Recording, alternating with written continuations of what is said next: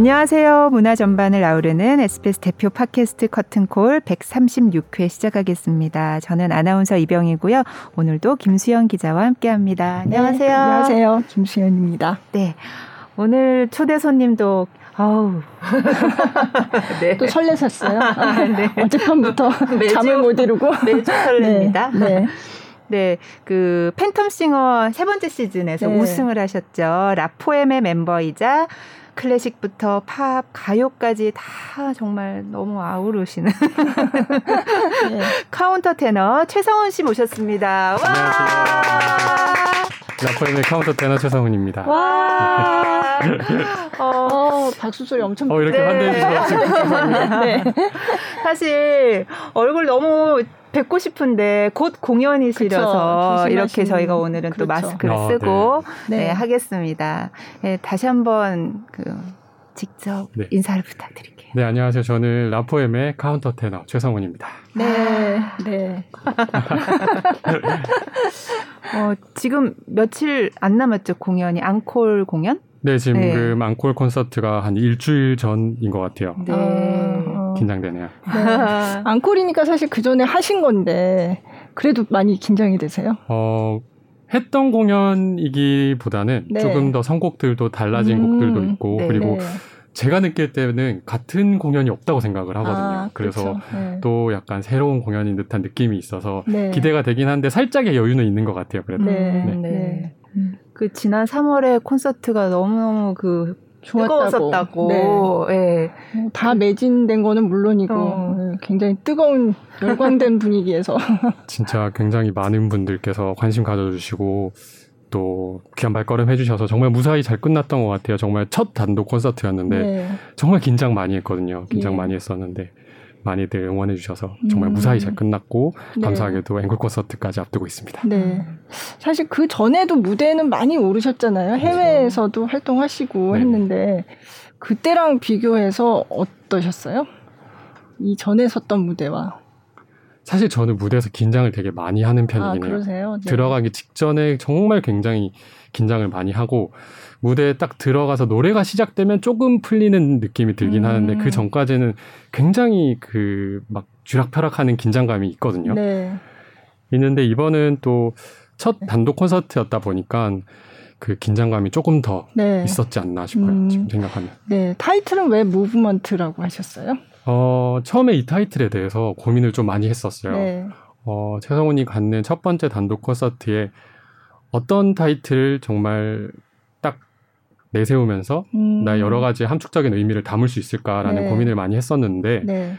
어, 무브먼트가 정말 그 클래식에서는 악장이라는 악장. 표현도 네. 할수 있고 네. 그리고 움직임이라는 표현도 네. 담겨 있잖아요. 그래서 어 최성훈이 정말 이 클래식 음악에서 한 악장 한 악장 넘어가는 음. 다른 모습을 보여드리고 싶기도 했고, 네. 그리고 최성훈이 앞으로 어, 크로스오버, 클래식 정말 다양한 모습으로 선보이고 싶은 최성훈의 네. 움직임을 담아보기도 아. 보고도 싶었어요. 그래서 네. 첫 단독 콘서트를 movement로 정했던 네. 것 같아요. 그럼 레퍼토리도 다 직접 정해서 네. 네, 제가 어 이틀 양일간 정말 다른 콘서트를 음, 했었는데요. 네. 첫 번째 콘서트는 클래식 레퍼토리를 조금 더 많이 다뤘고 네. 두 번째 날은 이제 크로스오버 다양한 장르의 음악들을 했었는데 정말 하나부터 선곡하면서부터 과정이 진짜 혼자서 하고 또 주변에서 회사분들 그리고 음악 감독님들 많이 도와주셨지만 제가 좀 많이 네. 몰두했었어요. 아, 네. 그렇죠. 그게 다른 레퍼토리로 이틀 연속으로 그렇게 한다는 게 정말 쉬운 일이 아닌데. 생각... 총몇 곡이었어요? 총 거의 한 거의 한 3, 40, 네. 3, 40곡 이렇게 했던 네. 것 같아요. 네. 네. 음. 곡수가 기억이 안 날 만큼 그냥 네. 많이 했던 것 같아요. 네. 네. 네. 그러면 이제 앵콜에서는 이제 그때는 이틀을 했는데 앵콜은 이제 조금 구성을 다르게 하시는 거잖아요. 어떻게 맞아요. 하세요? 네. 어, 그때 당시에는 하루하루가 다른 공연이었다면 이번은 하루 하루에 정말 하프 앤 하프로 해서 음. 그 1악장과 2악장이 담겨 있죠. 아. 네. 그래서 제 생각에는 어, 그 예정된 러닝 타임보다 조금 더 길어지지 아, 않을까 네, 네. 생각해 봅니다. 에센스만 뽑아서 압축해서 그러니까 네, 네. 하루에 다 맛볼 수 그러니까. 있게. 네, 어. 네. 그러면 지금 계속 뭐 연습도 하고 뭐 그렇게 지내고 계신 거예요? 네, 콘서트 준비 계속하고 그다음에 곡들에 대해서 조금 작업하는 것도 있고 그리고 이 공연이 끝난 후에 또 있을 다른 공연들 준비도 네. 하고 있으면서 네. 라포엠으로도 저희가 지금 활동하고 있는 게 음. 많아서 네. 함께 준비를 하고 있죠. 음, 뭐 어떤 공연이 있는데요? 어, 이 제가 단독 콘서트가 끝이 나면 부산에서 또 콘서트가 클래식 콘서트가 하나 있고요. 아, 그다음에 네. 또 성남에서 그 영화 음악을 주제로 한또 아, 시네마 네. 콘서트가 있고 아. 그리고 또 라포엠으로서도 저희 공연이 또 아. 진행되고 있어서 네. 부지런히 준비하고 와, 있어요. 바쁘시겠다. 클래식과 지금 다른 크로스오버 뭐 아니면 진짜 뭐 팝송까지도 음. 아까 다 아우른다고 했는데 굉장히 다양한 장르를 담지만 출발은 클래식이잖아요. 그렇죠. 그래서 바로크 레퍼토리를 이제 빼놓지 않고 하시는데 그게 어떤 의미일까요? 음. 어 카운터 테너에게 바로크 음악은 당연히 뗄래야 뗄 수 없는 사이고요. 그리고 제가 가장 오랫동안 공부하고 경험해봤던 게 바로 그 음악이기도 하고요. 네. 어, 그 음악들이 제가 지금 어, 현재 크로스오버를 도전하고 새로운 장르들을 어, 배워 나갈 때 굉장히 많이 도움이 돼요. 음. 어, 이를테면 바로크 그 음악이 되게 자유로운 변주가 가능하고 어, 연주자의 기량에 따라서 조금 변주를 하는 게 자유롭잖아요. 그런 음. 것들이 제가 지금 하는 어, 크로스오버 음악에 같이 접목될 때 정말 새로운 또 장르 같은 느낌이 나기도 음. 하거든요. 그래서 네.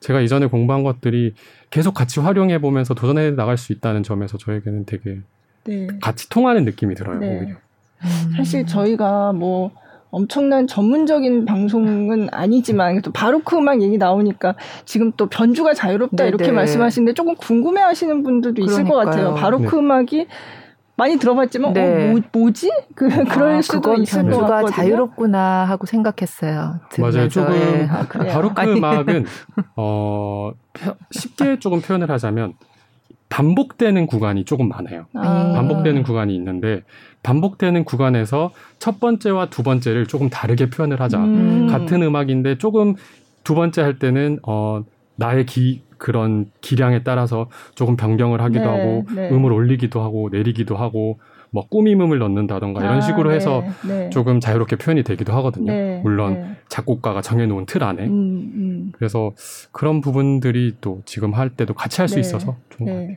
그러니까 바로크 음악 하면은 그럼 설명을 해주신다면 이를테면 어떤 작곡가 뭐 보통 그 시대 음악이다. 네. 바로크 음악 하면 어 저는 제가 제일 좋아하는 작곡가는 핸델이 있거든요. 네, 네. 그러니까 핸델 하면 정말 많이들 들어보셨을 거예요. 핸델의 음악 영화에서도 소개됐던 그죠, 뭐 파리넬리의 네, 네. 울게 하소서, Lascia ch'io pianga 뭐 정말 Ombra mai fu 네. 정말 다양한 음악들이 있는데 전 핸델의 음악을 가장 좋아하죠. 음, 음. 꼭 들어보시면 정말 차분하다가도 정말 기교가 넘치고 네. 정말 파워풀한 곡인데도 들어보면 그 묘하게 달라지는 느낌을 받으실 수 있을 것 같아요. 네. 음.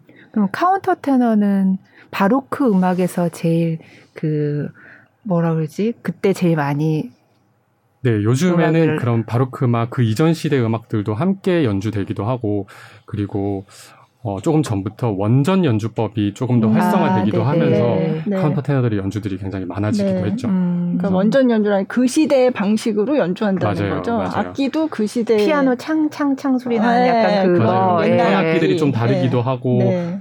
뭐 활이 조금 다르기도 하고 네. 그래서 그런 연주법이 나오면 다시금 이제 사람들에게 각광받기 시작하면서 이제 카운터 테너들의 연주들도 조금 많아졌죠. 음. 아.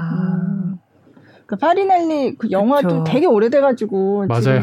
어, 이게 이거 안 보신 분들도 많을 것 같긴 한데 어쨌든 그 옛날에는 이제 그, 그 주인공이 파리넬리인 거죠, 그러니까. 맞아요, 그때 네, 그랬던 네, 것 같아요. 저도 그 네. 영화를 본 적은 없는데 아, 아 그런 아, 그게 워낙 그 예 좀 오래된 영화기도 했고 맞아요, 네. 그리고 제가 그때는 이제 미성년자였어서 네.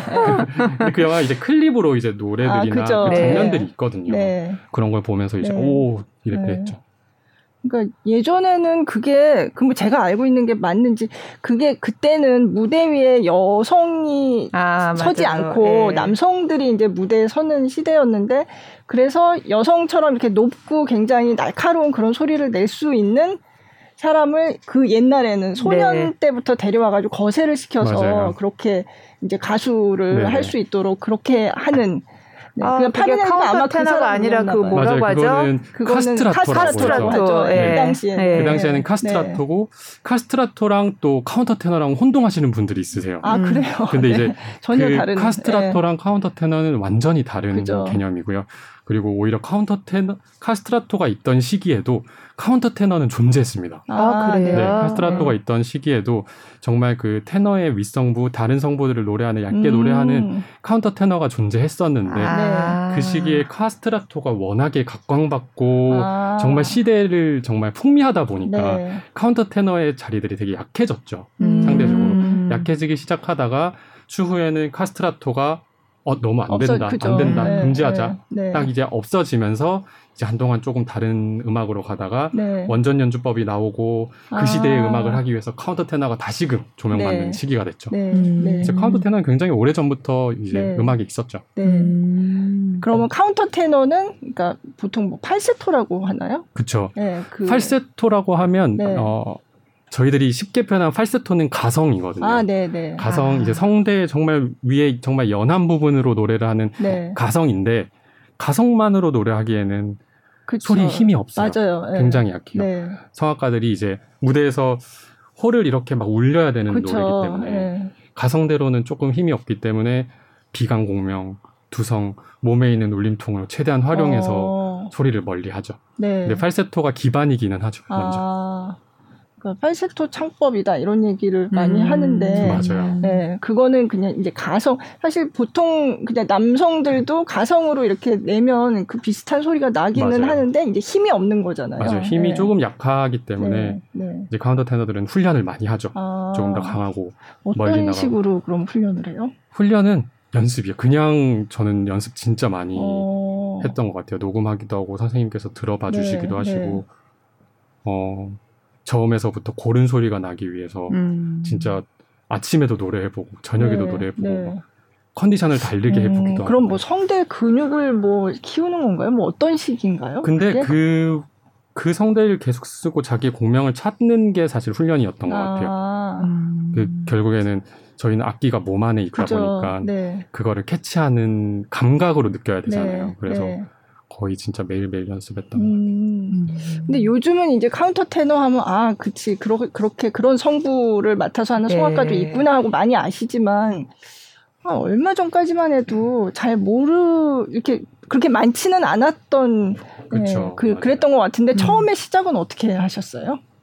어 저는 어릴 때 시립 소년소녀 합창단에 있었어요. 아~ 어린이 합창단이라고 하죠. 네. 소년소녀 합창단에 변성기 이전부터 있었어요. 아, 그래서 네. 그때 당시에는 보이 소프라노죠. 그쵸? 변성기가 네, 오기 전이었으니까 네. 전 또 그때는 더 목소리가 얇았어서 음. 소프라노 first에 있었거든요. 아. 그래서 그때 당시에 그렇게 노래를 하고 합창단에서 그때는 어, 여학생 남학생 구분 없이 다 이렇게 소프라노 맞아요. 이렇게 다 파트별로 그때는 변성기 아. 이전이라서 모두가 어. 소리가 약간 비슷한 음역대라서 어. 네. 저는 소프라노에 있으면서 노래를 계속 합창단에서 음. 발성을 좀 편안하게 배웠던 거죠. 네, 네. 그러면서 굉장히 오랜 시간 합창단에 거의 초등학교 한 3, 4학년 때부터 중학교 3학년 때까지 있었으니까 오, 오래 하셨네요. 그 네. 활동하면서 변성기가 지나간 거예요. 아. 주 자연스럽게. 아. 그래서 보통 흔히들 이제 변성기면 막 목이 아프다는 분도 있으시고 네, 소리가 갑자기 소리가 달라진다 네, 이렇게 네. 얘기를 하시는데 저는 어, 변성기가 언제였지 생각할 만큼 아주 자연스럽게 네, 지나가긴 했어요. 네. 어. 지금은 굉장히 톤이 또 달라지긴 했는데 네. 네. 자연스럽게 지나가다 보니까 몸에 그 발성이 되게 익숙하게 배어 있던 거죠. 음. 그래서 그 후에도 변성기가 지나갔음에도 자연스럽게 노래를 할 수 있었는데 그게 이제 카운터 테너들이 공부하는 방법이었고 아. 그렇게 정말 자연스럽게 저는 카운터 테너의 길로 스며들었던 것 같아요. 어. 그럼 어렸을 때부터 이렇게 합창단 하셨으니까 성악가가 원래 꿈이셨어요? 어, 사, 사실은 네네. 원래 저는 그 성악가를 꿈꾸기 전에 네. 제 꿈은 아나운서였어요. 저예요? 그래서 어 여기 꿈을 사실 사실 전 지금 여기 와 있는 것도 너무 네. 약간 좀 재밌는 상황이고 네. 너무 기대되기도 네. 하고 와. 그래서 아. 제가 그 이후에도 약간 제가 막 늘 얘기하는 게 저 약간 심야 라디오 같은 거 해보고 싶어요. 아. 저 약간 뭐 되게 늦은 시간에 라디오 네. 같은 거 할때 네. 되게 잔잔하게 얘기하면서 음, 그런 거 해보고 싶고 어. 심지어 저 중학교 때는 그 방송 방송반 하셨구나. 진짜요? 방송반에서 또 아나운서를 하기도 했고 이러면서 약간 그런 꿈이 또 있었었어요. 아, 후배가 아. 될 수도 있어. 그래서 약간 이렇게 저희 이렇게 스케줄 차 이렇게 오기도 네. 하면 네. 어, 진짜 다들 너무 대단하시고 요즘에 TV에서 보면 뭐 아나운서 분들 앵커분들 아. 저는 한번 해보고 싶다 이런 생각하는데 네. 너무 그러니까 아. 그 이후에 몇 번 이제 이런 비슷한 인터뷰를 해도 너무 네. 어렵더라고요. 아. 즉석 라디오 DJ 한번 해보세요. 어, 진짜 해보고 싶은데 네, 네. 한번 소리가 뭐 워낙 좋으시니까 네. 최성훈의 얼마 전에 그 단독으로 인터넷 그것도 하셨던데. 혼자 진행하시면서 맞아요. 라이브. 약간 제가 예. 평소에 네. 약간 뭐 안녕하세요 최성훈의 음악 잔치 최성훈입니다. 뭐 이렇게 아, 해가지고 아, 최성훈의 음악 잔치 이게 또 재밌는 게 네. 음악 잔치라는 게 되게 약간 옛날에서 많이 하던 단어일 것 같고 네, 되게 네, 친근하잖아요. 네, 그래서 네. 요즘의 느낌 뭐, 뭐 뮤직 페스티벌 아니면 음. 혹은 뭐 아, 뮤직 살롱 이런 네. 것보다는 음악 잔치로 조금 친근한 느낌을 담고 싶어서 아, 그렇게 제가 이름을 정했거든요. 아. 그래서 뭐 최성훈입니다. 이러면서 뭐 오늘 여러분들과 함께하는 뭐 이렇게 얘기하면서 공 얘기도 하고 그리고 보내주시는 그런 막 이런 사연 같은 그런 것도 해보고 싶 이래서 했는데 언젠가 또 기회 되면 여기 SBS에서 아~ 초대해 주시면 또 심야에 음악 잔치를 만들어야 되겠네. 그러네. 음악 잔치. 라디오가 있으면 네, 잔치여야 합니다. 잔치. 네, 페스티벌 이런 거 안 됩니다. 살롱 이런 거 안 되고. 네, 네, 네. 밤에 밤 12시 이후로 네. 아나운서는 안 되셨지만 뭐 그런 거는 뭐 하실 수 있죠. 네, 뭐 그런 프로그램에 또 기회가 돼서 제가 한번 초대해서 할 수 있다면 너무 재밌을 것 같고 아~ 어릴 적 꿈을 또 이룰 수 있지 않을까. 네, 네. 혹시 뉴스 아나운서는 생각 안 해보셨어요? 뉴스를 읽는. 근데 그게 생각보다 그러니까 기대했던 것보다 너무 어렵더라고요. 물론 라디오부터 너무 어렵지만 네, 네. 그럼 뭔가 이렇게 딱 각 잡고 해야 되는 그런 아, 상황, 각이. 잡혀 있다 그래야 되나 네. 이런 느낌에 다 훈련 받으면 다 해요. 그거. 그럴까요? 네. 각 잡고 하십니다. 어, 그래서 그런 모습을 보면 네. 진짜 어떻게 저렇게 음. 해서 말씀을 하시지 아. 한자도 안 틀리시고 정말 아니요 아. 틀려요. 어 이거 정보 전달을 해주시는데 그래서 저는 그런 게 너무 네, 어, 네 아나운서가 꿈이셨다니까 뭔가 우리 방송국에서 일하는 사람들과 큰 인연이 있는 어, 것 같은 그런 기분이 네, 드네요. 더 친근하게 네. 느껴지네요. 아 정말요? 네, 네. 네. 네, 최성훈 아나운서를 볼 수도 있었겠다는 생각이. 아, 지금 훨씬 아, 그렇죠. 네, 네. 그렇습니다. 네. 네. 네.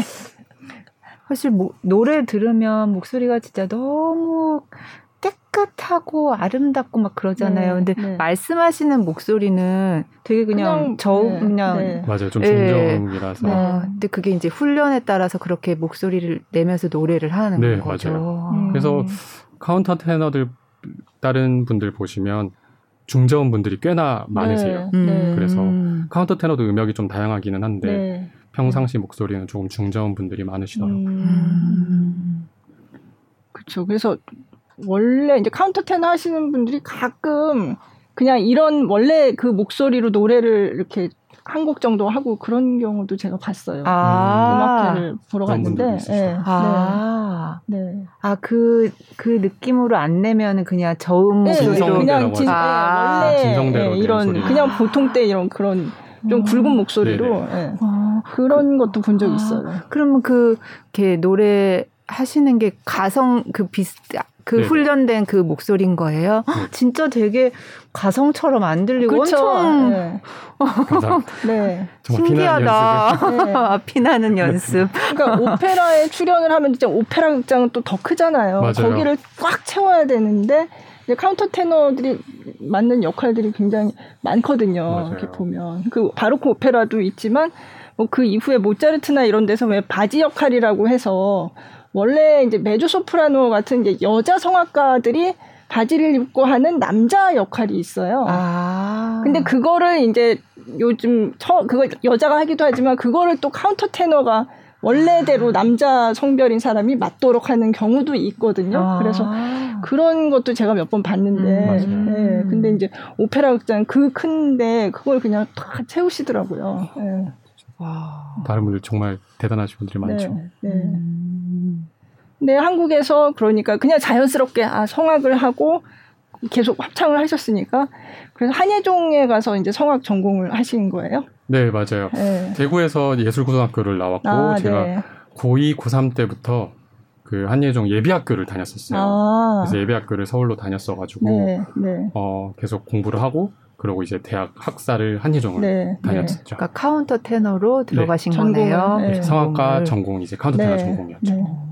카운터 테너 전공하신 분이 동기생 중에 많이 있나요?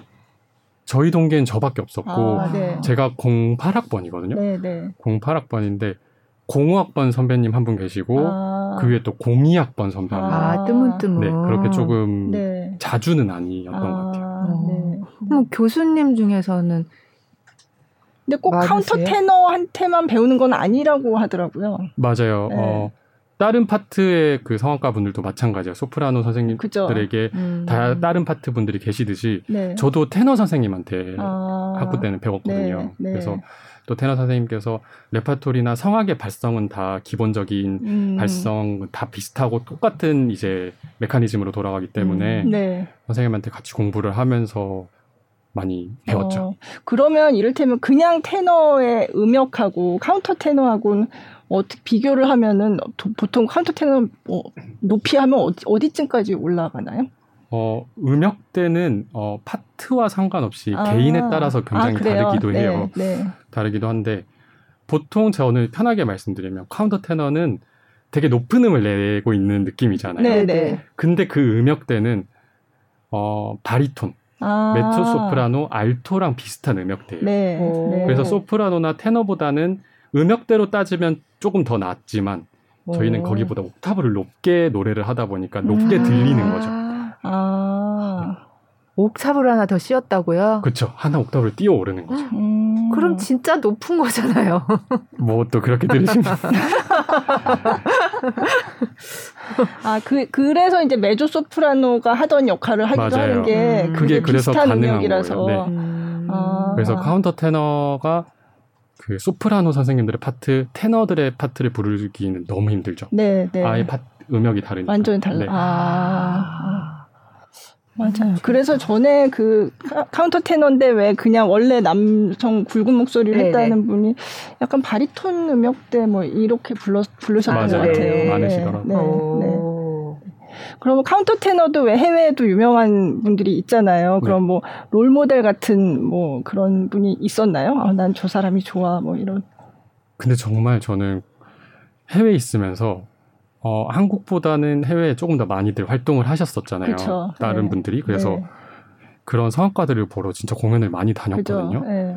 저는 개인적으로 뭐 데이비드 한센, 아, 네. 그다음에 안드레아 숄 네. 굉장히 좋아했죠. 네. 그래서 정말 음원으로 그리고 정말 인터넷으로 많이 듣던 소리를 네. 공연장 현장에서 듣기도 하고 음. 어 듣던 거랑 이렇게 또 다르네 아. 조금 배울 점 찾기도 하고 어떻게 달라요 직접 들으면 생각했던 것보다 더 소리가 큰 경우도 있었고 아. 생각했던 것보다 소리가 더 멀리 뻗어가는 경우도 있었고 음. 음. 그래서 정말 저는 개인적으로 카운터 테너는 더 음원보다 실제로 들어보면 아, 다르다는 네. 게확 느껴지더라고요. 네. 네. 뭔가 소름 쫙 이렇게 될것 네, 같아요. 네. 저도 안드레아스 쇼를 왔을 때 보러 갔었거든요. 아. 저는 몇 번, 여러 번 왔었어요, 네. 한국에. 음. 그래서 그분이 한때 또 무슨 자동차 광고에 그 노래가 백합처럼 하얀 맞아요. 화이트헤즈 릴리즈라는 그 노래가 삽입이 돼가지고 그때 네. 조금 또 유명했었어요 아, 한국에서. 어. 네, 네. 네. 그때도 이제 아 카운터 테너가 그, 그리고 또 그분은 또 되게 키도 크시더라고요. 음. 맞아, 키 네, 엄청 크시고. 안드레아스 숄은 진짜 키가 엄청 커요. 어깨도 엄청 크고 네, 좋으시고. 네, 근데 어, 고운 정말 고운 소리를 그냥 네. 네. 멀리까지 하시는구나. 네. 음, 재밌다. 네. 그러면 유학도 가셔서 이제 유럽의 무대에서 많이 활동을 하신 거예요?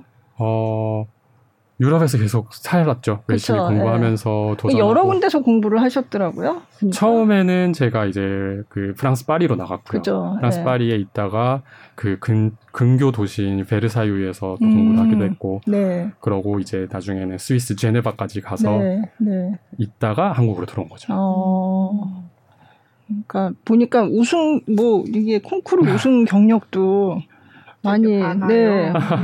음. 뭐좀 스위스 마리아 네. 아마디니 국제 성악 콩쿨 우승, 프랑스 레오폴드 벨랑 국제 콩쿨 우승, 프랑스 마르망드 국제 성악 콩쿨 오페라 부문 3위, 또 이탈리아 밀라노 마그다 올리베로 국제 콩쿠르 3위, 또 벨기에 퀸 엘리자베스 국제 콩쿠르 세미파이널 진출 뭐 아. 뭐 등등. 네. 네. 네. 와. 이렇게 막 해외에서 이렇게 열심히 활동하시다가 이렇게 또 한국으로 들어오신 거잖아요. 그렇죠. 음. 그러니까 팬텀 싱어에 나가게 되면서 오신 그러니까. 거죠. 그 기회로 한국에 들어왔죠. 어. 그때 어떤 마음으로 들어오셨는지 좀 궁금해요. 지금 생각해 보면 그때 최성훈이 어떻게 그렇게 과감할 수 있었나 아. 좀 의문이 들 만큼 네. 어, 큰 고민이 없었던 것 같아요. 음. 오히려 어, 새로운 무대가 있을 것 같고, 음. 뭔가 도전해보고 싶은 장소이기도 했고, 네. 그게 또 한국이었고, 네. 그래서 가야겠다. 음. 또 새로운 거 한번 해봐야겠다라는 네. 그런 과감한 도전 의식에 온 것 같고요. 음. 그리고 한편으로는 정말 약간의 겁은 있었죠. 그 음. 겁이라고 하면, 어, 가서 잘할 수 있을까? 음. 가서 어떤 걸 내가 해야 될까? 이전에 공부했던 걸 어떻게 내가 쓸 수 있을까? 그런 고민들에 대한 겁은 조금 있었던 것 같기는 해요. 음, 음. 근데 정말 과감히 도전을 해보자라는 선택을 했고 네. 와서 정말 이렇게 잘 활동하고 있는 것 같아요. 음, 네. 여기 사실 팬텀싱어에 나오셨던 분들이 좀 그전에도 네. 출연을 좀 하셔가지고 맞아요. 네, 그 과정을 좀 듣기는 했는데 그 굉장히 장기간 이렇게 계속되는 프로젝트라고 해야 될까? 네. 그 프로그램이요. 네, 네, 네. 그렇죠. 맞아요. 굉장히 거의 한 6개월, 그쵸. 7개월 이렇게 네. 동안 거의 네. 매일 거의 하루 종일 거기 있으면서 음. 그러면 사실 뭔가 일을 하던 사람이면 그 일도 접어야 되고 학업이 그러니까요. 있었으면 그것도 또 한동안 6개월이라고 하면 굉장히 긴 시간인데 네. 그러니까 뭐 가볍게 생각하면 아 좋은 경험 해보자 이럴 수도 있겠지만 또또 어떻게 보면 굉장히 무거운 결정일 수도 있겠다는 생각이 좀 들더라고요. 음, 제가 그 경연에 경험 프로 경연 프로그램에 있었던 동안은 네. 진짜 모두가 그렇게 몰두하더라고요. 음. 저 포함 참여하신 모든 분들이 다들 정말 최고의 음악이 나와야 되고 음. 이게 정말 오디션이고 경연이지만 부르는 음악에는 정말 완벽한 그게 나와야 되기 때문에 네. 정말 열심히 연습하고 모두가 쏟아내더라고요. 음. 저 또한 옆에서 같이 있으면서 그런 네. 동료들이 같이 보니까 아 나도 빨리 해야겠다 으쌰으쌰 음. 해서 네. 잠시 피곤하고 지칠 때도 아니야 일어나서 해야 돼 선곡을 하기도 하고 네, 네. 막 그랬던 것 같아요. 음. 그래서 뭐 여러 조합을 거쳐서 나중에 이제 라포엠으로 됐는데 네. 라포엠 자랑 좀 해주세요. 아까 라포엠의 최성훈이라고 하셨단 말이에요. 네. 소개하실 때도. 네. 네. 어 저희 라포엠은 어, 팬텀 싱어 시즌 3에서 정말 감사하게도 우승을 했던 우승팀이고요. 네. 어, 정말 질감이 다른 두 테너와 네. 카운터 테너 그리고 바리톤까지 있는 성악을 전공을 한 멤버들이 모여서 노래를 네. 하고 있습니다. 네. 라포엠이라는 이름은 정말 그 보헤미안이라는 프랑스어로 자유로운 영혼 예술가들이 담겨 있고 poem이라는 시가 담겨 있어서 음. 정말 자유로운 영혼들이 한 편의 시 같은 음악을 여러분들의 마음속에 노래를 음. 하고 싶다라는 음. 의미가 담겨 있거든요. 네. 그래서 그 경연 이후로 정말 부지런히 거의 뭐 매일매일 만나다시피 하면서 와. 작업을 하고 있어요. 네. 네. 네. 그러니까 그 성악가 하신 분들이 많이 나오긴 하는데 성악 전공자들로만 구성된 팀이 우승한 거는 없었다고 저는 네, 제가 알기로도 그랬던 네, 것 같아요. 네. 네. 네. 처음으로 네 명 다 성악 출신. 친구들이라서. 네. 네. 음. 그러니까 클래식으로 이제 훈련을 계속 받아오시다가 지금 이제 되게 다양한 곡을 하시잖아요. 네. 근데 곡을 고를 때나 뭐 공연을 하실 때나 뭐 어떤 거를 제일 중요하게 생각하세요? 개인적인 그 저의 공연을 할 때는 내가 이 공연을 통해서 어떤 얘기를 해볼 수 있을까? 음. 이 곡을 내가 선곡을 했을 때 들으시는 분들이 어, 어떠한 감정을 좀 느끼실 수 있도록 해야겠다. 네. 그리고 이 곡을 부를 때 나의 어떤 심경이 조금 담겨 있어야 되지 음, 않나라는 음. 그런 이야기들이 조금 담긴 곡들을 선곡하려고 해요. 네. 클래식 곡일 때는 카운터 테너의 어떤 부분을 조금 더 표현할 수 있냐, 혹은 어, 이 곡은 나에게 어떤 의미가 있는 곡인데라는 네. 조금의 이야기들이 각각 담긴 곡을 아, 선곡하려고 하고, 네. 그리고 새롭게 곡들을 익힐 때에는 이 곡에 대해서 조금 가사 한 말이나 어, 내가 지금 처해 있는 환경이랑 이게 어떻게 또 맞을지 음. 조금 고민을 해서 네. 또 담아 보기도 하고 음. 이러는 것 같아요. 그렇게 아. 되니까 비슷한 곡을 불러도 정말 가수에 따라서 곡의 분위기가 달라지잖아요. 그죠. 네. 네. 그런 걸 항상 좀 염두에 두는 편이죠. 음, 음. 그러면 클래식 그런 바로크 레파토리 중에서는 제일 좀 자주 부르고 싶고 의미가 있는 곡은 어떤 건가요? 어, 저는 항상 이, 런 질문을 몇 번 막 해주셨었는데 네. Vivi tiranno라고 네. 제가 어 팬텀싱어 경연 프로에서 예선곡으로 불렀던 곡이기도 하고 아. 그리고 제가 지난 그 단독 콘서트에서도 불렀던 곡이고 제가 유럽에 있을 때 정말 수많은 오디션, 수많은 콩쿨 네, 네. 현장에서 네. 약간 어, 이 노래를 부르면 통과되거나 아, 합격을 받는 아, 저의 약간 주무기 같은 네, 네. 그런 네. 곡이었어요. 그 어. 곡이었는데 아직까지도 그 곡이 마음속에 항상 저의 아, 1번 곡이기는 해요. 아, 아. 그래서 뭐 연주회장에서 만약에 기존에 불렀던 곡을 또 불러도 된다. 네네. 그럼 항상 전 그 곡을 음. 먼저 꺼내는 것 같아요. 음. 그 곡을 틀으면 좋겠는데 JTBC 거라서 틀 수가 없고. 아우. 아, 네, 네, 네. 네, 그거는 그러면 찾아서 보시는 걸로 네. 하시고. 네. 그럼 다른 곡을 네, 여기서 한번, 한번 들어볼까요? 네. 네. 어떤 걸 들을까요? 만월? 네, 만월 들어보면 좋을 것 같아요. 네, 들어보겠습니다.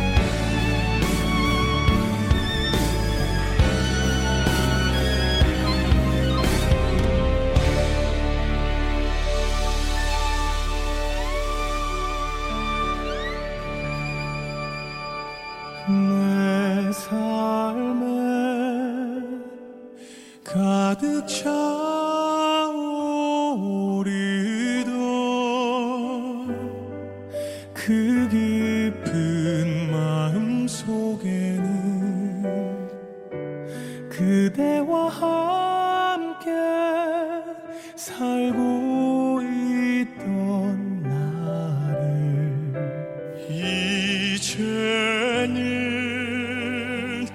애써 잡고 있는 굳어진 시간 속에서 한평생 다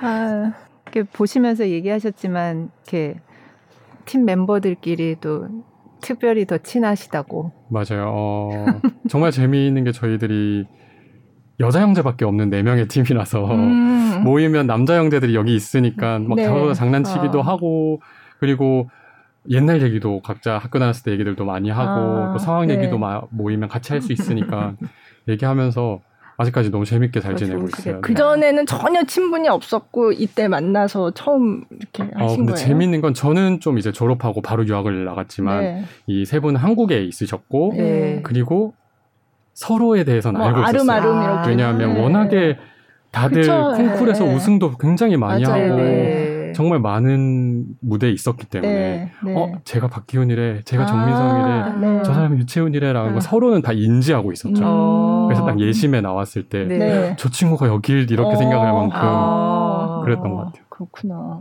아니 해외에서도 또 콩쿨 나가다 보면 한국 분들이 워낙 잘하니까 다 만난다고 하던데요. 음. 맞아요. 항상 콩쿨이 굉장히 많이 열리는 또 시기가 있잖아요. 네, 네. 어, 봄, 음. 여름 이럴 때 콩쿨이 또 많기도 하거든요. 네. 네. 그래서 이 콩쿨을 제가 한창 콩쿨을 많이 나갔던 해에는 예를 들어서 프랑스 콩쿨을 나갔는데 이 콩쿨이 끝나면 제가 그 기, 기, 기 차를 타고 다음 콩쿨로 가면 네. 거기서 보내들이 또와 있는 거예요. 그건 이제 그 한국인뿐만 아니라 외국 네, 친구들도 또 모여 있어요. 맞아요. 그래서 네. 아저 친구 또 나왔구나 음. 이렇게 해서 또 그 콩쿨이 끝나고 뭐 잠깐 집을 가거나 혹은 또 다른 도시로 가면 네, 거기 또 와 있고. 애들이 또 와 있는. 네. 아니, 그래서 어. 잘하는 사람들끼리는 콩쿨에서 만나가지고 친해진다고 하더라고요. 어, 그럴 수 네. 있겠네요. 서로 얼굴 보고 나중에는 네. 인사하기도 하고 네. 편하게 지내죠. 음, 또 위에 이제 점점 올라갈수록 소수가 모이니까 오, 또 네, 왔네. 네, 그렇게 되죠. 맞아요. 와. 근데 이제 그때 생활이랑은 지금은 이제 완전 커리어가 완전 달라졌잖아요. 맞아요. 처음에 생각하셨던 근데 유학 가고 그때 생각했던 카운터 테너 최성훈의 모습과 지금은 이제 굉장히 다른 길을 이제 길을 택하신 네. 셈인데 어떠세요? 어, 전 제 삶에 너무 만족하고 네. 행복하게 잘 지내고 있고 제가 처음에 유학을 딱 떠났을 때는 사실 유학을 떠나기 전에 제가 몸이 굉장히 아팠던 아, 경우가 있었어요. 네, 그래서 네. 되게 병원에 좀 오래 있었다가 어, 나 이제 유학을 간 건데 유학을 갈 때도 어, 내가 어, 어떤 성악가가 돼야지 혹은 내가 어떤 무언가를 해야지라는 결단보다는 네.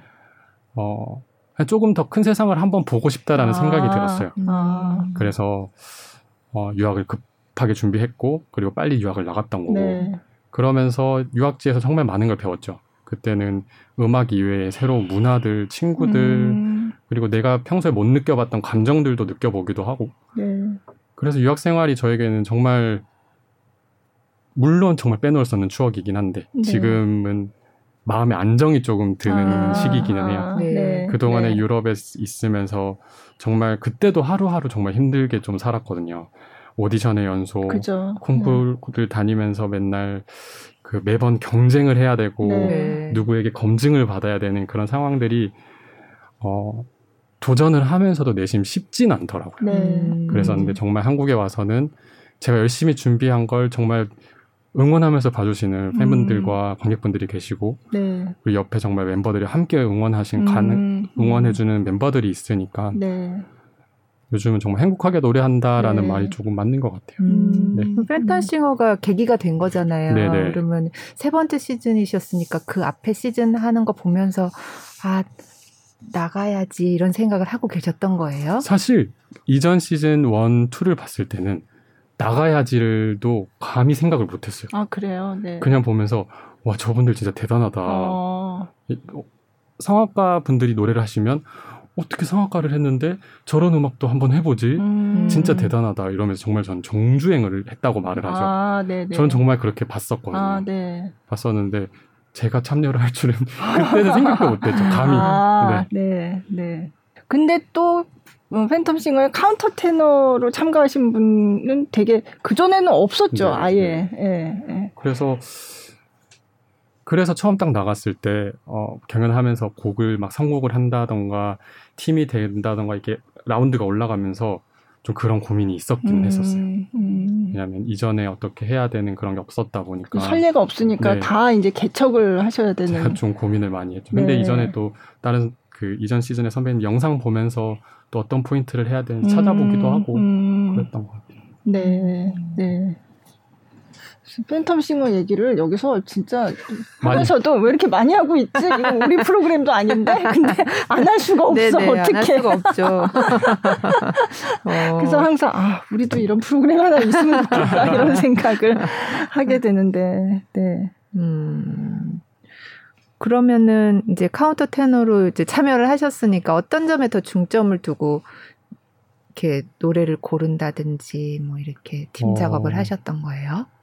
그 프로에서는 제가 고민이 많았었던 부분은 카운터 테너가 저도 처음 해보는 그런 작업이었기 때문에 네.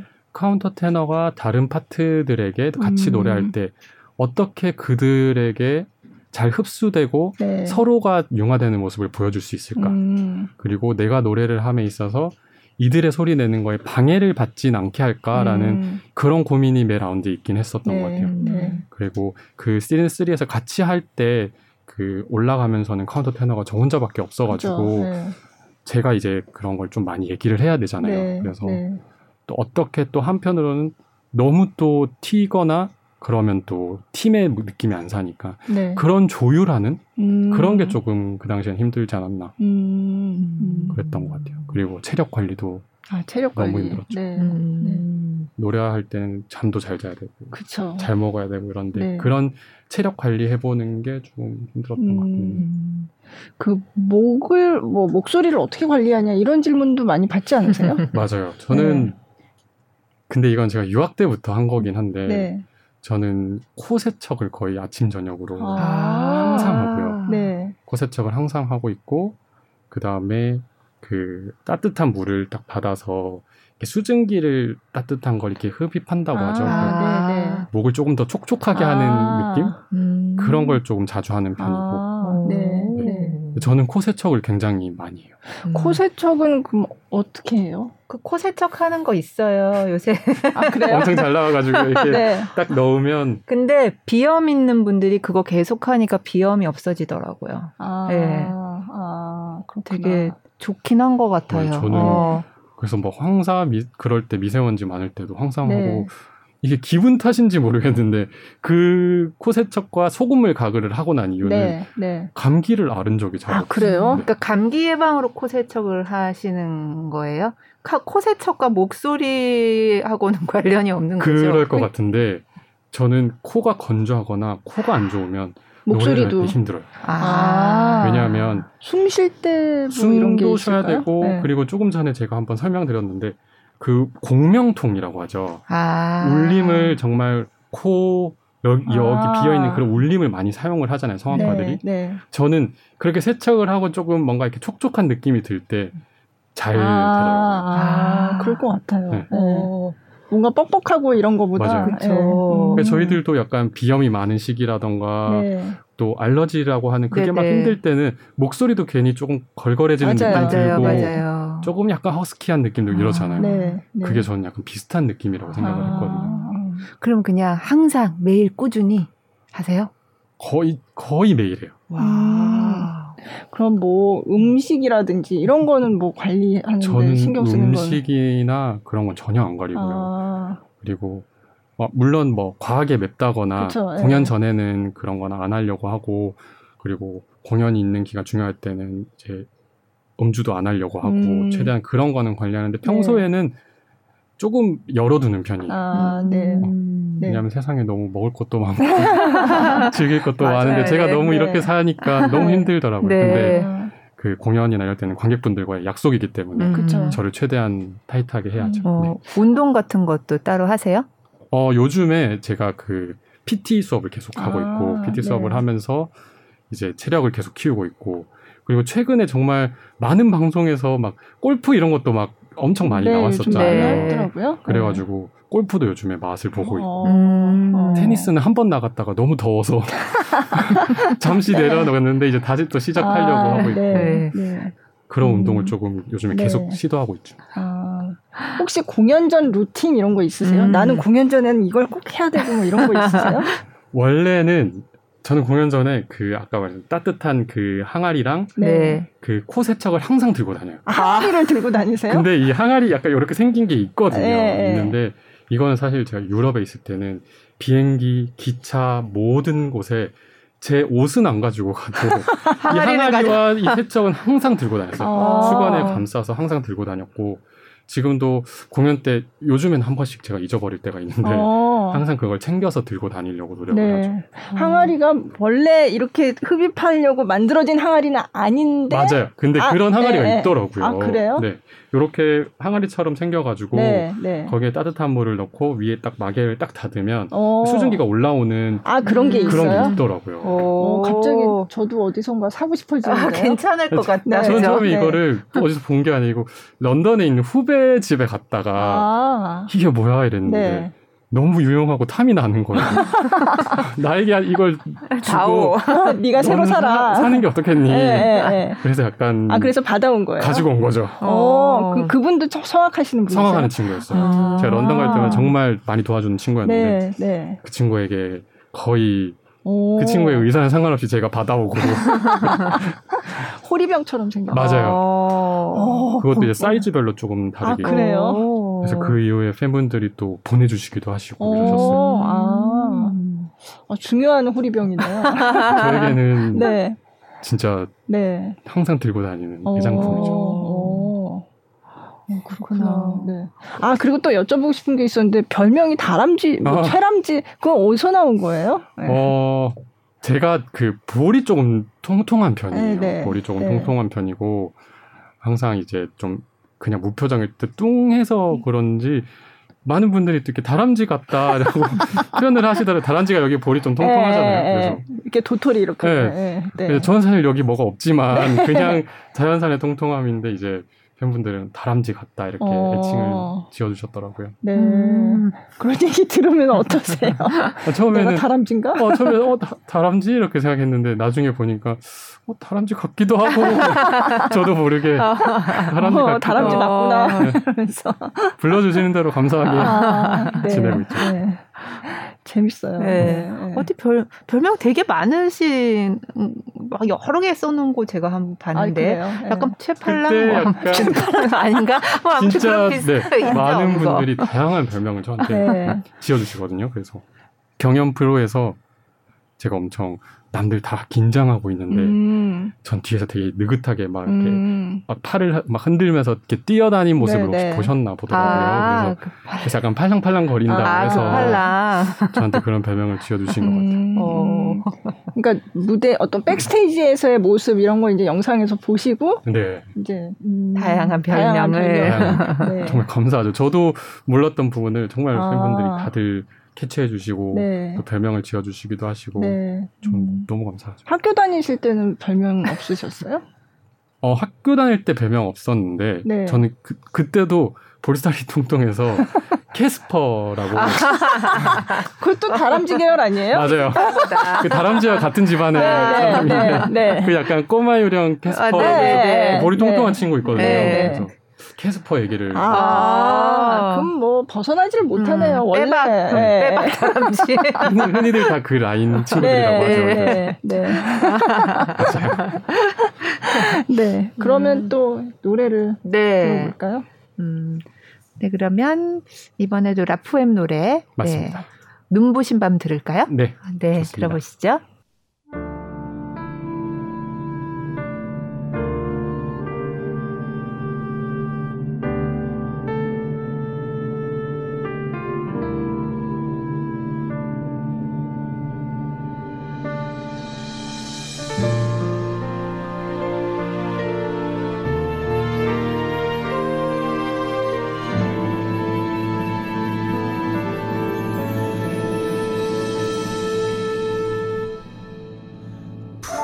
달빛 가슴 한 켠 빈 곳에 들이우면 난 다시 여기.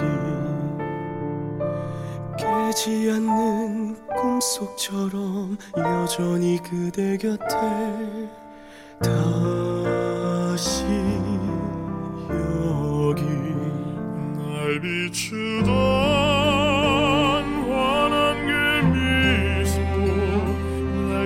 포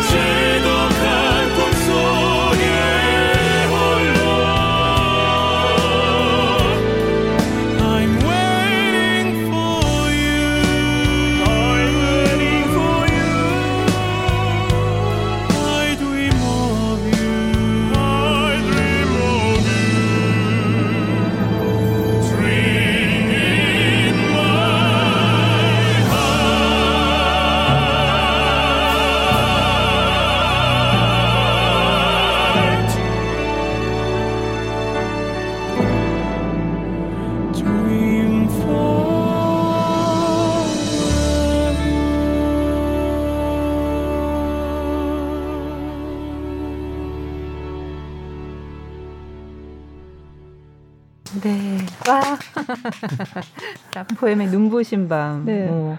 어리다고 하셨는데 언제 찍으신 건데? 불과 한 1, 2년 전이긴 한데 보니까 되게 어, 감회가 새롭네요. 네, 네. 우리나라예요? 네, 네. 저기 인천 쪽이었었는데 음. 전날 굉장히 추웠어요. 아. 거의 저희가 새벽부터 거의 24시간을 촬영했던 것 같은데. 그러니까 이게 뮤직비디오 찍는 게 사실은 노래를 거, 기서 따는 건 아니잖아요. 예. 네. 근데 이제 연기를 하시면서 맞춰가지고. 그러기도 하고 저희의 그 뮤직비디오란 걸 처음 해보는 작업이었어가지고. 아, 네. 어, 좀 굉장히 막 힘들기도 했는데. 네. 또 재밌으면서 음. 시간 보냈던 것 같기도 하고. 네. 근데 추웠던 게 정말 인상에 아, 많이 남아있어요. 네. 의자에, 의자에 앉아. 주로 앉아 계시는. 저는 되게 높은 곳에 저를 이렇게 보내주셨는데 저는 네. 고소공포증이 있어서 아, 일어나지를 잘 못하거든요. 그래서 네. 한 한두 컷 걷기는 했는데 네. 전 못 일어날 것 같은데요. 아 근데 의자에 앉은 게 무슨 의미가 있는 거예요? 그때 네? 당시에 멤버별로 하나씩의 그런 네, 오브제라고 하죠. 네. 하나씩 지정해 주셨어요. 그래서 네. 소파를 앉아서 그런 고민하고 아련한 느낌을 연출해 보기도 하고 아~ 또 기운 있는 공중 전화를 네. 이용해서 해보기도 어, 하고 멤버별로 붙들고 어, 계속 붙들고 맞아요. 계속 그리고 또 운전대를 계속 잡고 나오지도 못하고 유채훈 씨는 어, 네 분이서 하셔서 더 재밌게 촬영하셨겠어요. 어. 어, 맞아요. 네 명이서 하면 확실히 그런 에피소드들도 많이 음, 나, 오고요 음. 어떤 재밌는 에피소드가 제일 재밌는 거 한 개. 네. 이제는 뭐 서로 뭐 누가 먼저 촬영하자 이런 얘기 할 때도 네. 어 내가 먼저 옷 갈아입을게. 너가 먼저 옷 갈아입어 이런 식으로 장난치기도 네, 하고 네. 그리고 뮤직비디오나 이런 연기할 때 저희들끼리 오늘 끝나고 나면 감독님한테 1등을 골라달라고 하자. 아~ 막 그런 식으로 장난치기도 하고. 네. 그러면서 저희 시간 되게 빨리 가고 네. 잘 보내요. 네. 어, 저거 찍은 날은 누가 1등 그러니까 하셨어요? 저, 저 날은 저희가 심사를 못 받았던 것 같은데 그 다음 뮤직비디오를 찍었을 때는 아~ 저랑 막내 기훈이가 네, 거의 잘했다? 우승 후보에 쟁쟁했는데 아, 네. 아쉽게도 제가 우승을 못하고 아, 기훈이가 우승을 했던. 아, 우승하면 뭐 상이 있나요? 그 기쁨을 선물로 줬죠. 우승의 기쁨을 저희가 그리고 저희들은 이제 박수를 선물로 보내기도 했고.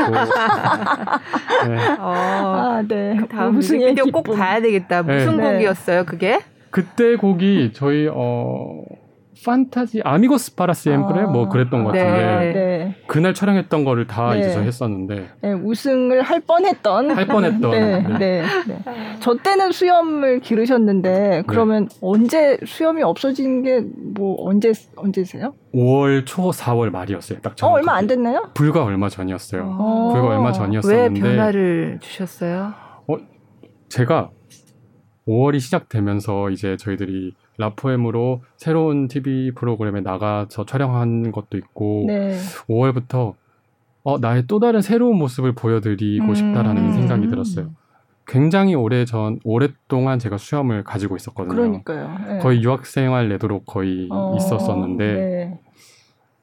또한 번에 보시다시피 제가 염색도 한번 해봤고 네, 네, 네. 멤버들별로 조금씩 다른 걸 도전해보려고 했는데 이번에는 라포엠의 새로운 모습을 위해서 음. 내가 수염도 한번 밀어봐야겠다. 음. 그런 생각에 정말 고민은 거의 한 1, 2년 가까이 고민을 했지만 거의 중간부터 계속 고민했거든요. 네, 아 수염 네. 깎을까 말까. 1, 2년을 고민을 했지만 민 건 정말 10초도 안 걸렸다. 아, 아 그러게 저도 최성훈 씨 하면 그 수염 있는 모습으로 생각하고 있었는데 아까 이제 오셨다 그래가지고 네. 뵈러 갔는데 맞아요. 저도 그래서 어 약간 그랬던 맞아요. 기억이. 네. 그런 네. 분들이 또 간혹 계세요. 아. 처음부터 저를 보셨던 분들은 수염이 있는 모습을 방송에서부터 그죠. 보셨으니까 아, 네.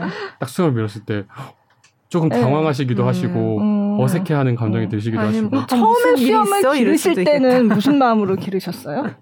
처음에는 네. 약간 어 뭐라 그랬지? 그것도 마찬가지였어요. 아. 어, 내가 할 수 있는 좀 독특한 뭔가 아. 이템들은 다 한번 해보자라는 생각이었어요.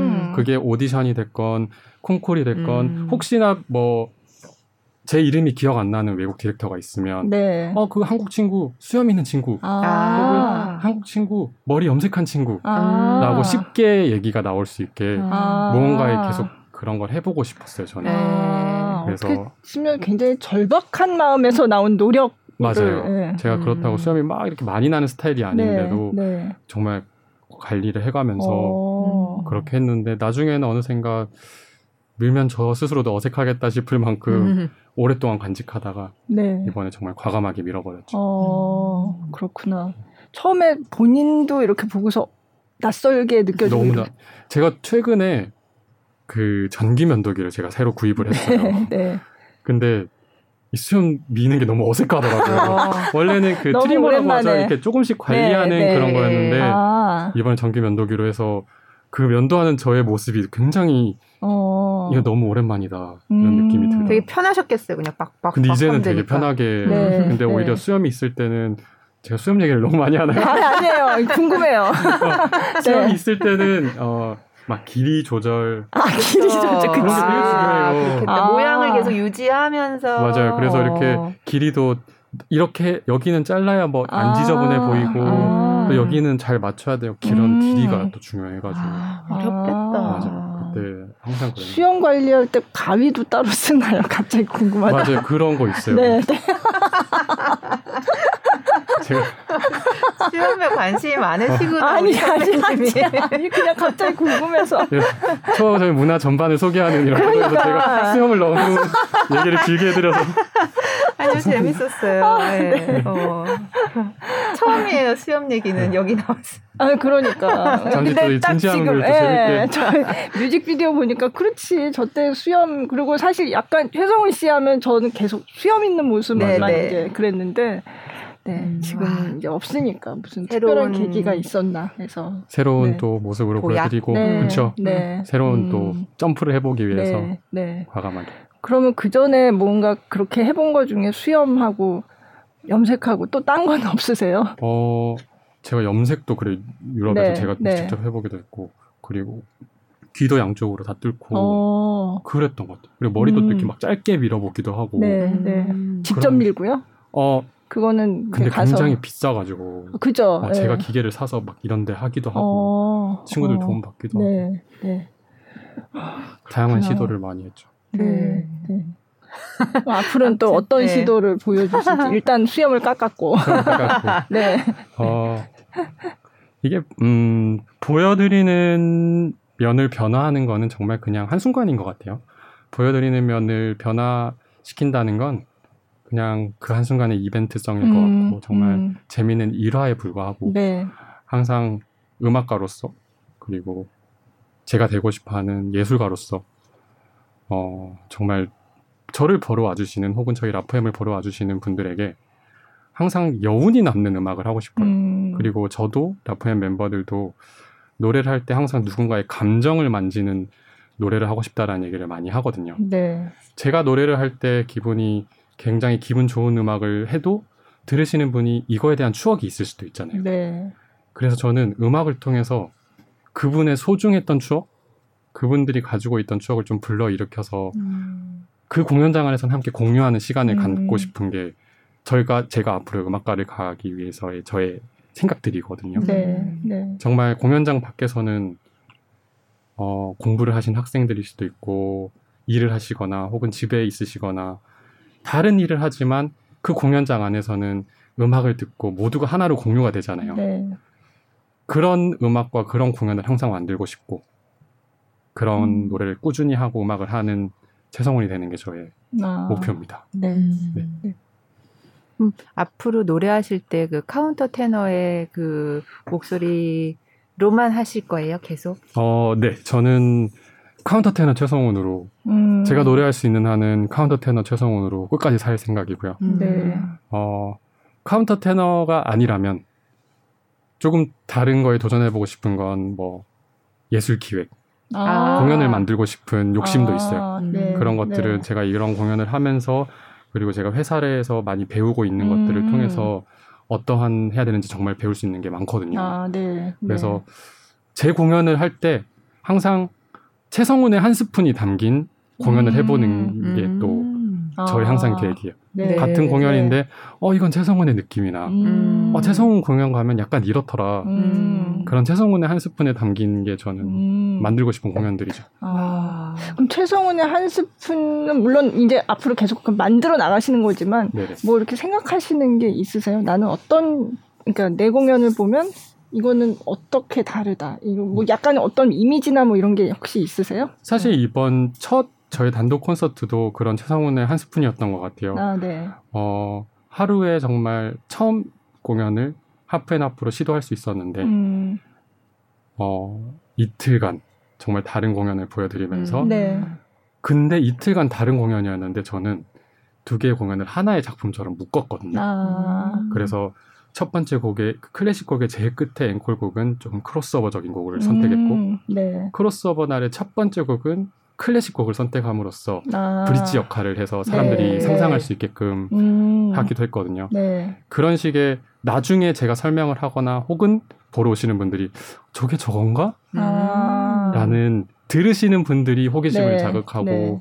이해할 수 있는 그런 공연들이 음. 최성훈의 한 스푼이지 않을까. 아, 근데 네. 훗날 뭐 그럴 듯한 무언가를 제가 감히 만들 수는 없지만 제가 할 수 있는 아이디어들이 담긴다면 네, 네. 재밌을 것 같아요. 어, 음. 그렇게 프로그램 짜고 하는 것 자체가 뭔가 벌써 기획의 일을 하고 계신 거랑 비슷하네요. 그렇죠. 그게 네. 그런 걸 너무 힘들어하면서도 재밌어 하더라고요. 제가. 아, 그래서 아. 뭐 이걸 보는 관객층은 어떤 걸 보고 싶어 할까 뭐 음. 뭐 그런 것부터 해서 저도 다른 공연을 보면서 약간 배워오는 것들도 네, 있고 네. 그래서 공연을 만들고 싶어요. 음.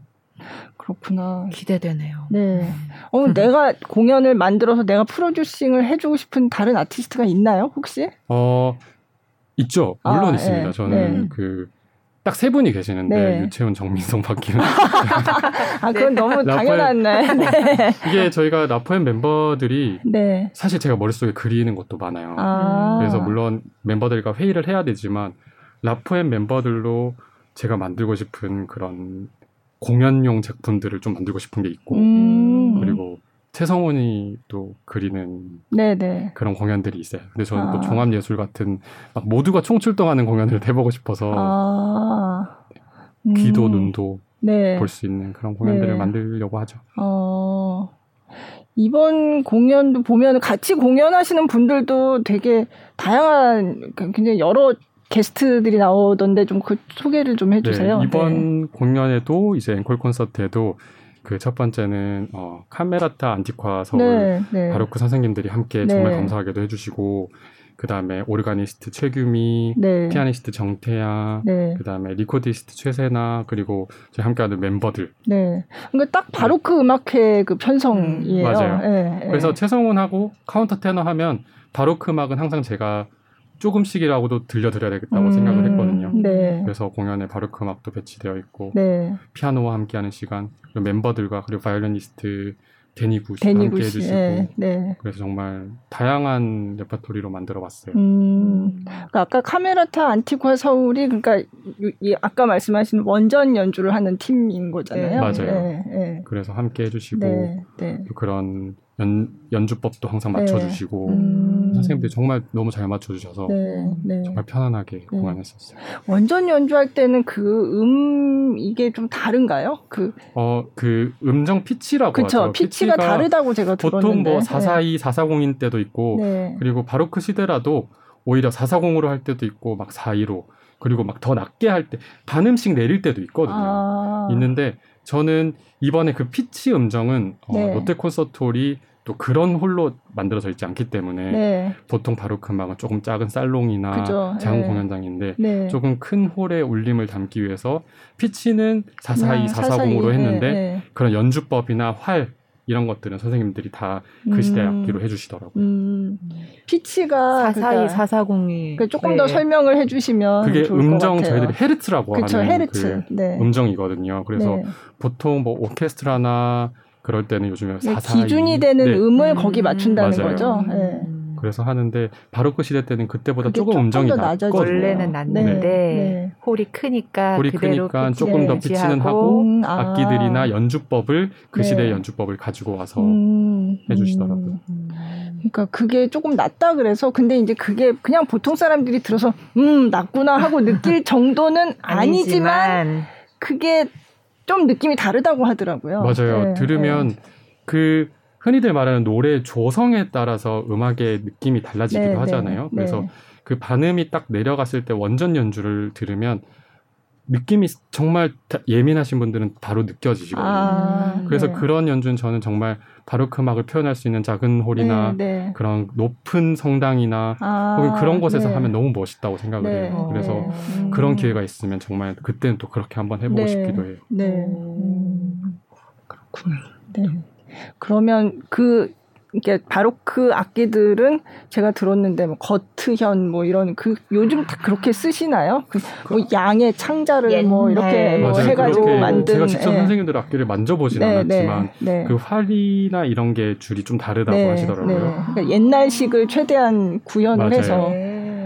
그때 만들어진 그 악기로 연주하던 음악이니까 그 식으로 하는 게 가장 뭐 어, 정확하게 네. 전달하는 거다 음. 이런 거잖아요. 그래서 네. 뭐 네. 비브라토나 이런 것도 네. 조금 다르게 사용하시고 음. 그런 게 있더라고요. 아, 네. 네.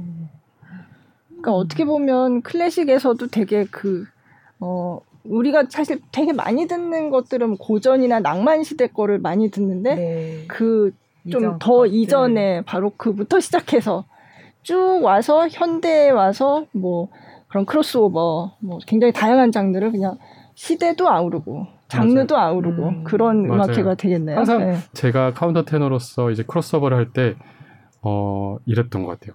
어, 장르가 결합된 게 크로스오버라고들도 얘기를 네, 하시잖아요. 저는 네.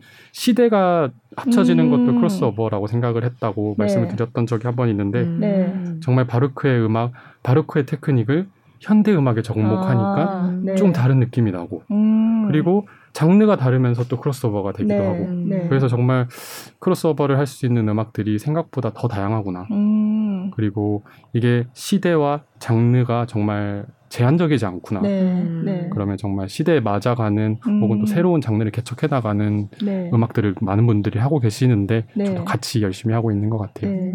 혹시 그럼 클래식 아티스트 중에서는 어, 나 같이 꼭 연주해 보고 싶은 사람이 있다면? 어, 저는 사실 처음에 네. 클래식을 했을 때 그 저는 지금 이제 같은 회사 선배님이고 선생님이시지만 저는 임선혜 선생님. 아, 네, 아, 네. 임선혜 네. 선생님 음악을 항상 많이 바로 그 아, 음악에서 많이 네, 하니까 많이 하셨죠. 네. 임선혜 선생님 음악을 항상 많이 듣고 정말 그렇게 했었는데요. 네. 정말 감사한 기회로 선생님이랑 같이 연주를 한번 했던 적도 어, 있어요. 네, 같이 네. 연주를 하고 그러면서 정말 저에게 조언도 많이 해주시고 음. 그리고 정말 유럽에서 다양한 정말 활동을 네, 하고 계시면서 네.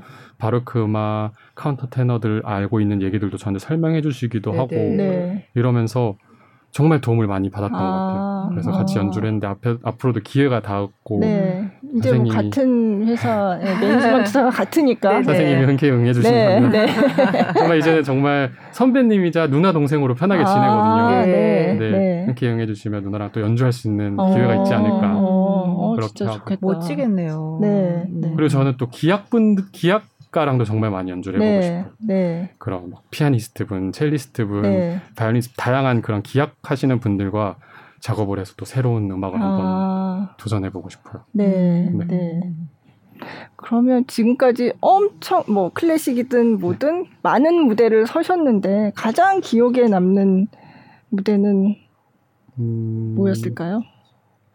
사실 저는 그 이 두 가지가 항상 저한테는 베스트거 베스트 항상 그 감정이 오롯이 느껴지는 무대인데 네, 네. 라포엠의 결승 무대 아, 공연이었고요. 아, 네. 그리고 한 무대는 저의 첫 단독 콘서트였던 네. 것 같아요. 음, 어, 이 팬텀 싱어라는 프로그램에 참여하고 라포엠을 음. 만난 이 상황이 제가 어제도 사실 이 얘기를 했었어요. 친구들이랑 네, 얘기를 네. 나눴었는데 멤버들 말고 다른 친구들이랑 얘기를 했었는데 제 인생에선 정말 음. 바꿔놓을 수 없고 다시 돌아가도 난 또 할 거고 음. 나한테는 정말 중요한 기간이었고 하나의 추억이었다. 네.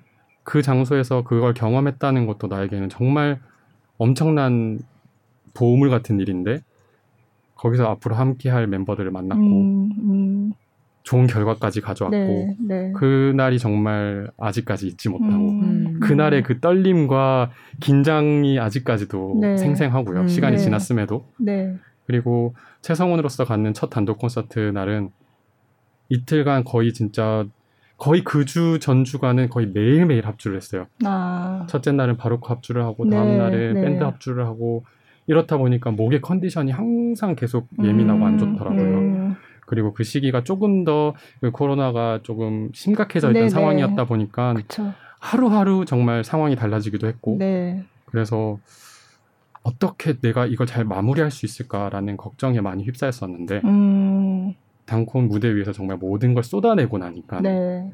그 여운이 정말 이루 말할 수 없더라고요. 음. 그래서 음. 이두 날의 감정은 네. 앞으로도 사실 평생 잊지 못하지 않을까. 네. 네. 최성원의 항상 남는 두 공연이 되지 않을까 싶어요. 음, 음.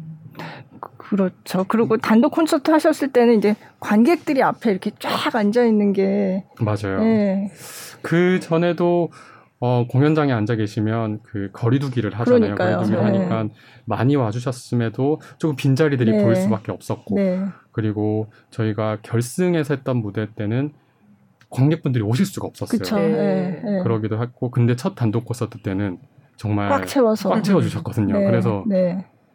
정말 약간 그 밀려오는 이게 느껴지더라고요. 음, 그래서 음. 정말 그때는 공함도 막 환호도 못 하시지만 그 눈에서의 열기가 네, 네. 저한테 쏟아지니까 네. 그래 내가 이거에 이런 느낌에 의지하고 가지라는 음, 생각이 드니까 음. 그러니까요. 관객이 있는 거랑 없는 거랑 정말 천지 차이라고 하더라고요. 맞아요. 네. 그리고 무대 위에서의 감정이 또 네. 그리고 함께 막 환호해 주시면 더 에너지가 그죠. 나기도 네. 하고 네. 서로 이렇게 흔히들 약간 티키타카라고 하죠. 네, 그런 네. 게 조금 되니까 음, 더 좋았던 것 같아요. 네. 그 자리에 있었어야 한다는 생각이.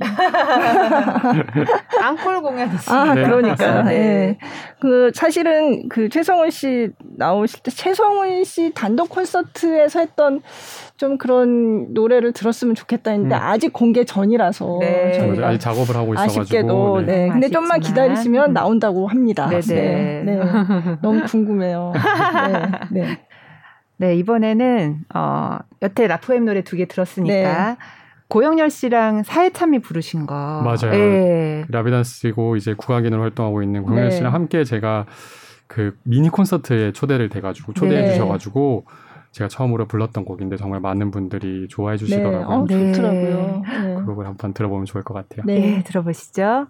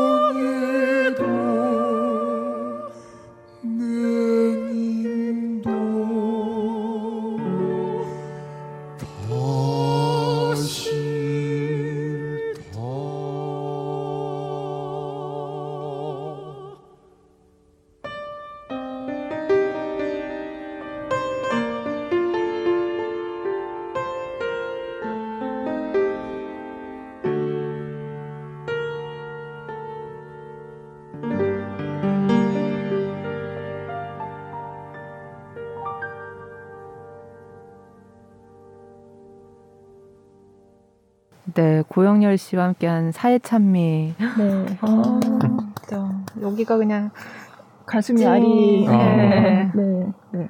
저 노래를 그 전에도 불러 보셨어요? 아니요, 저는 아. 들어본 적은 있었는데 네. 저는 네. 처음 불러봤고 어. 그리고 영렬이랑 음악 작업을 하면 네. 되게 많이 배워요. 어. 그리고 새로운 분야, 저와 다른 분야에 네. 있는 친구로서 같이 하면 그런 막 배울 요소도 네. 굉장히 많고 또 음악 얘기를 하니까 재밌기도 하고 네. 그리고 또 같이 프로그램 했을 때도 영렬이도 국악인으로서 혼자 이제 맞아요. 거기서 네, 막 해야 되는 어, 네. 고민이 네. 있었고 이래서 네. 저랑 조금 그런 느낌이 아~ 있었거든요. 아~ 서로 의지하면서 음. 했던 것 같은데 앞으로도 한번 또 해보고 싶어요. 음. 그러니까 팬텀싱어에서 진짜 뭐 같은 팀이 결국 되진 않았지만 정말 인생의 친구, 음악의 친구를 많이 만나셨네요. 맞아요. 저희가 음.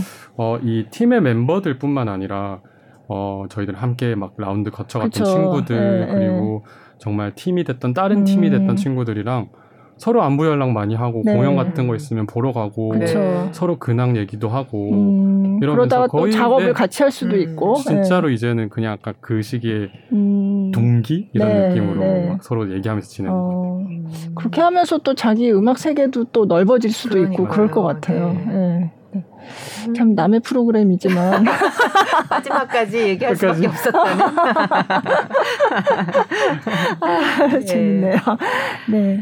자 오늘 뭐 카운터 테너 최성훈 씨 모시고 뭐 라포엠 얘기부터 네. 또 이제 단독 콘서트 네. 또 조금 있을 그 앙콜 콘서트 얘기까지 다양한 얘기 나눠봤는데 너무 또 재밌는 얘기 많이 들어서 즐거웠었고요. 네. 예. 네. 뭐 많은 팬분들께 마지막으로 한 말씀 해주신다면요. 어, 처음에 제가 공연장에 딱 들어가서 무대에 딱 나왔을 때 떨리잖아요. 엄청 네. 떨리는데 무대에 딱 첫 발을 내딛는 순간 정말 모두가 저를 바라봐 주시고 저희를 바라봐 주시는 그 눈빛에 아 음. 오늘도 내가 열심히 노래해야 될 음. 이유가 생겼어. 이분들은 정말 그 귀한 시간 내어 주셔서 와주신 거고 그리고 또 공연 티켓 값을 지불하고 오신 거고 저희를 응원하는 마음 가득 담아 오신 거잖아요. 그런 정말 시간 내주시고 와주시는 그거에 정말 저희는 보답하기 위해서 저는 같은 노래 같은 공연이라도 항상 더 열심히 해서 새로운 걸 만들고 싶고 네. 그 시간에 보답하고 싶어서 저는 네. 열심히 노력할 거니까요. 네. 끝까지 항상 옆에서 응원해 주셨으면 좋을 것 같아요. 네. 네. 앞으로 네 열심히 응원하겠습니다. 네, 네 최성호 씨 나와 주셔서 감사합니다. 네, 감사합니다.